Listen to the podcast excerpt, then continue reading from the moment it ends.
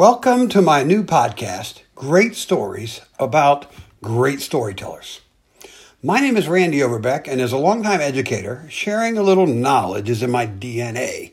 By the way, I'm also an author. More about that in a bit. When I began my career as a high school English teacher, more than a few years ago, I loved teaching literature, loved introducing my students to great works like Romeo and Juliet and To Kill a Mockingbird. But I also enjoyed sharing with them the insights and the backgrounds about the writers we were studying. In fact, teens often told me that was their favorite part of the lesson, learning about the sometimes strange and unusual lives of the writers. So I thought others might enjoy hearing about some of the curious and even uh, weird backstories of storytellers they already knew. Each episode, I will share a great story about a great storyteller. You know, an author, a playwright, a director, even a poet or two. Some episodes will feature modern names like Tom Clancy and Steven Spielberg, while others will be well known classical writers like Edgar Allan Poe and Ernest Hemingway. But each podcast will share some piece of the storyteller's bio you probably haven't heard. It should be fun. Oh, and I know you all have busy lives, so I'll share each of these little anecdotes about great storytellers in just about 10 to 15 minutes so you can get on with other more pressing things. I realize these podcasts won't change your life, but I think you're going to find them interesting and more than a bit intriguing. This episode, I'll share the surprising origin story about one of the most successful writers of our time, John Grisham. As I mentioned, I'm an author also, a best selling and award winning author. I'm proud to share my new series, The Haunted Shores Mysteries, has been described as a cold case murder mystery wrapped in a ghost story served with a side of romance, all set in a beautiful resort location. The three novels in the series have piled up national awards and garnered scores of five star reviews from readers and professional reviewers alike. I'll share a detail or two about my books after today's great story. Now, a great story about a great storyteller. Even if you're not a big reader, you've no doubt heard of John Grisham. It would be hard not to. He has been among the top best selling authors in this country for more than 30 years. Over that time, more than 300 million copies of his books have been sold, making him one of the top four earning authors in the U.S. In fact, he had a remarkable string of 28 consecutive number one bestsellers with titles like The Firm, The Pelican Brief, The Runaway Jury, and The Chamber becoming hot talk around office, office coolers, water coolers and a remarkable nine titles penned by Grisham have become major motion pictures. One example, I think, may illustrate his incredible success as a writer. In 1994, for those of you for whom math is a foreign language, that's 28 years ago, Universal Pictures paid Grisham the princely sum of $3.25 million for the rights to The Chamber, a record at the time for a yet unpublished work. John Grisham has been such a renowned and prolific writer that starting with The Firm, he has had one of the top 10 selling books each year for 20 straight years. In fact, Grisham is one of only three authors to sell 2 million copies of a first edition, the others being Tom Clancy and J.K. Rowling, two storytellers we'll discuss in later episodes. Of course, John still hasn't lost it. His newest work, The Judge's List, currently resides on the New York Times bestseller list. But like any great story, success is only one part of the tale. In just a bit, I'll tell you the surprising way John Grisham, the writer, got his big break. First, a brief word from this episode's sponsor Reader Views, book by book publicity for indie writers. Are you an indie writer who has self published or has a small press published your book? Congratulations, that's an amazing accomplishment. Now it's time to get the word out about your book, and book reviews are a great place to start. It's no secret book reviews sell books, and Reader Views has been working with indie and small press authors since 2005 to help them capture the attention of potential readers. From book reviews to author interviews to social media campaigns to a literary awards program and more, Reader Views has everything you need to get your book in front of more readers. Check out www.readerviews, views with an S, dot com for more information. Now, back to our great story. You know, John Grisham was not an automatic or instant success. Far from it. Here's the story of his struggle as a beginning writer, which he shared recently at a writers' conference. Grisham's first book is a novel entitled A Time to Kill. Just to jog your memory about the book, it's the story of two rednecks who rape and beat a poor 10 year old black girl and then drag her behind their truck. Her father hunts the two down and kills them. It's a great book, and if you haven't read it, I haven't spoiled it for you. What I just described happens in the first few pages. The novel is mostly about the murder trial, murder trial of the father and the white supremacist attempt to intimidate and threaten the lawyer and even assassinate the father. At this point in the mid 80s, John is a young lawyer busy with his law practice and even serving as a member of the House of Representatives for the great state of Mississippi.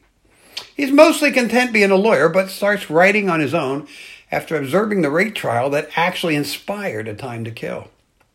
When he completed the full manuscript, he thought it was pretty good and maybe even had a chance to make it big. Except he found no one, no agent, no editor, no publisher, was interested in his work. In fact, John shared that one wall of his home, in, in his home office, is papered with rejection slips from publishers, editors, and agents. He said he keeps them there to remind himself where he started. In all, 28 different publishers turned down the manuscript. Finally, in 1989, a small Christian press in Florida, the Wynwood Press, agreed to publish the novel. The publisher did what was typical at the time. They gave the novel a modest 5,000 copy run. Now, I want you to think about the story of the novel and the likely readers of a Christian press. Not surprisingly, A Time to Kill did not sell. In fact, the book went out of print. John was absolutely beside himself. By now, he felt certain he could be a successful writer, so certain he quit his job. I'm sure that was an interesting conversation around the Grisham dinner table that evening. Honey, I decided to quit this law practice that you helped me put through school. I hope you don't mind. Desperate, he went to the publisher and loaded up his car with boxes full of unsold copies of his novels. Then he drove around the South town to town, stopping at every small bookstore. Now remember, in 1989, there were quite a few small bookstores across the country. John asked each bookstore owner to put up just four of his books. If they sell, send the money to the publisher. If they don't, I'll come back and pick them up, was the spiel he gave each bookshop owner. Well, to make a long story short, somewhere in this sojourn, I believe John said it was in Florida, an agent picked up a copy of A Time to Kill, read it, was impressed, and reached out. In conversation, the agent asked if John was working on anything else, and he replied, I'm almost finished with my next book called The Firm, and the rest, as they say, is history. The Firm spent 47 weeks on the New York Times bestseller list and became the best selling novel of 1991. Since then, John has published one novel every year, and all of them have become international bestsellers. Oh, and by the way, after the success of The Firm, A Time to Kill became a bestseller twice once in hardback and then again in paperback. Aspiring writers, take note. Emerging writers, take heed from this lesson. Clearly, John Grisham has plenty of talent. Simply ask any of the millions of readers who have devoured his books. Anyone who ever found himself in a jury room with a runaway jury, or in a theater balcony when the assassin kills the Supreme Court justice in the Pelican Brief, or riding around in the black customized bulletproof van in the Rogue Lawyer knows John Grisham can spin a good yarn. But even for him, it took more. It took courage and conviction. Once John became convinced he was going to be a writer, he was willing to take risks to reach that goal. Not to mention, he had the work ethic to stay that course, no matter what. Of course, much has changed for writers since 1989. The monster Amazon has stomped all over the publishing industry and changed how books are published and marketed. And there are few small bookstores anymore. With only five major publishers left and all the books published today, including self published titles, at last count, more than there are more than six million titles on Kindle. Is even harder to get publishers, agents, editors, and most importantly, readers to notice your work. But the lesson still rings true.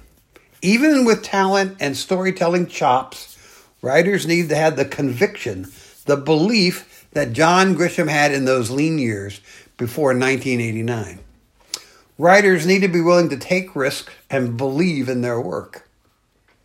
Now, a few words about Blood on the Chesapeake, the first entry in my Haunted Shore Mystery series, published by the Wild Rose Press. The story takes place in a quiet and charming shore town on the Chesapeake Bay where Daryl Henshaw, teacher, coach, and paranormal sensitive, encounters the spirit of a student murdered years before still yearning for justice. When the ghost haunts Daryl, he finally agrees to help, only to discover a much uglier crime than he could have imagined. By the way, Blood on the Chesapeake became a number one bestseller on Amazon and Barnes & Noble this past summer. Thanks for listening to great stories about great storytellers. You're not going to want to miss the next episode where I'll share some of the fascinating backstory of the man who created Sherlock Holmes, the most famous fictional detective in history, the author, Sir Arthur Conan Doyle. You'll be able to find all the episodes of this podcast at my website, www.authorrandyoverbeck.com. You can also find more details about Blood on the Chesapeake and the other entries in the Haunted Shore Mystery series there as well. I'd love to hear your thoughts, so let me know what you think about this Grisham episode. Do you have a favorite storyteller you'd like to see featured on my podcast? Drop me a line at Randy Overbeck at authorrandyoverbeck.com or send me a tweet at OverbeckRandy. I'd love to hear from you. Until then, keep reading those great stories.